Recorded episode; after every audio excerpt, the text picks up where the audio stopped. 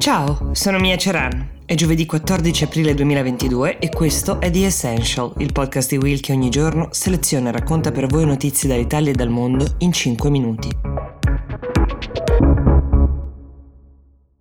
È stato preso l'uomo che, secondo la polizia di New York City, è il responsabile di quel che è accaduto nella metropolitana di New York martedì scorso. È un evento in cui sono rimaste ferite 23 persone,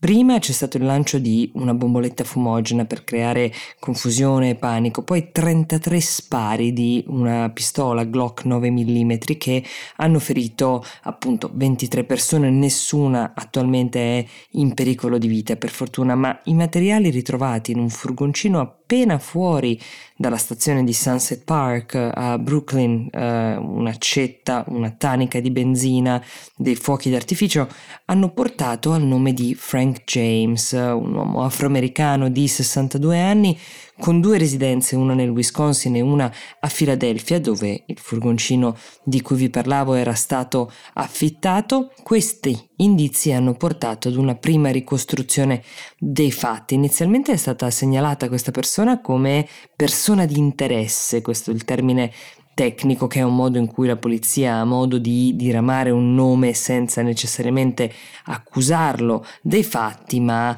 aiutando uh, le forze dell'ordine a trovarlo. Poi è diventato un sospetto e poi è stato finalmente fermato dagli agenti federali mentre camminava serenamente, pare, nell'East Village, come se il suo volto e il suo nome non fossero stati ripresi dai media di tutto il paese, come se non pendesse sulla sua testa testa una ricompensa di 50.000 dollari per chiunque avesse delle informazioni preziose che potessero portare al suo arresto. Non ha opposto alcuna resistenza. C'è stato nel frattempo in queste ore uno studio dei suoi profili social, aveva mostrato un lato molto aggressivo con una serie di post di sfogo contro i senza tetto eh, che a suo dire riempivano la città, contro il sindaco di New York, Eric Adams, e adesso si trova sotto accusa per il tema sempreverde a New York si trova sotto accusa non solo quest'uomo, ma anche il sindaco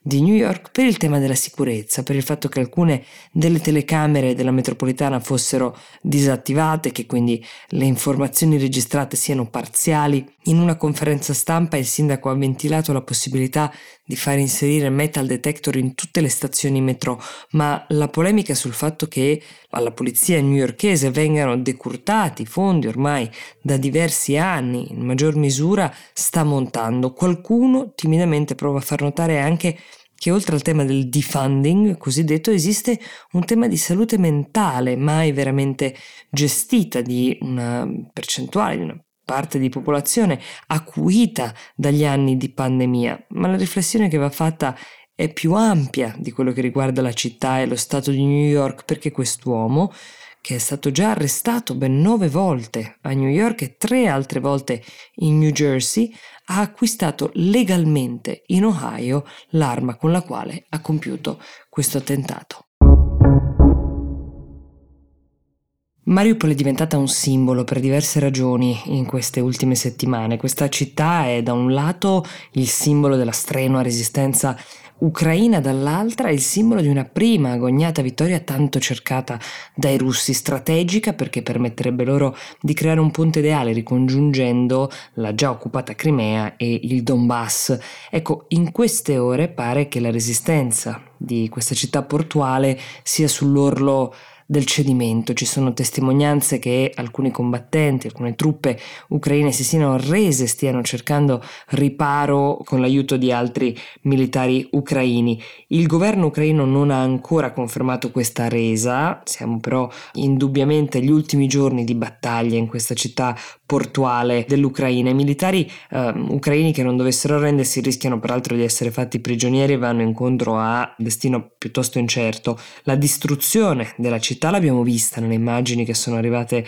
a noi, le vite perse sarebbero circa 21.000, questa è la ghiacciante stima, il che fa pensare al fatto che i russi, qualora dovessero davvero conquistare la città, conquisteranno di base un cumulo di macerie, un teatro di morte, che però per loro è, come dicevamo, strategico per eh, le forze russe che si stanno intanto ricompattando in Donbass e poi per la presa che hanno già nel sud del paese. Sarebbe una sorta di ponte Mariupol tra eh, due terreni già occupati. Sarebbero circa mille le truppe ucraine che, eh, secondo alcune fonti, si sarebbero già arrese ai russi. Cosa cambierebbe la presa di Mariupol? Sarebbe innanzitutto una vittoria anche simbolica che i russi cercano disperatamente per risollevare sia l'umore delle truppe che l'immagine del paese di fronte al mondo, perché ricorderete l'aspettativa sul potere militare russo era talmente diversa allo scoppio delle ostilità. In molti si aspettavano che per i russi sarebbe stata una passeggiata sottomettere l'Ucraina, quindi è importante anche per Putin invertire la narrazione di questo racconto, ma resta l'incognita sul se a Putin basterà eventualmente aver conquistato questo pezzo di paese per risedersi veramente al tavolo delle trattative, raccordando quindi questi due territori già annessi, o se invece userà questo rafforzamento per pianificare un'ulteriore avanzata.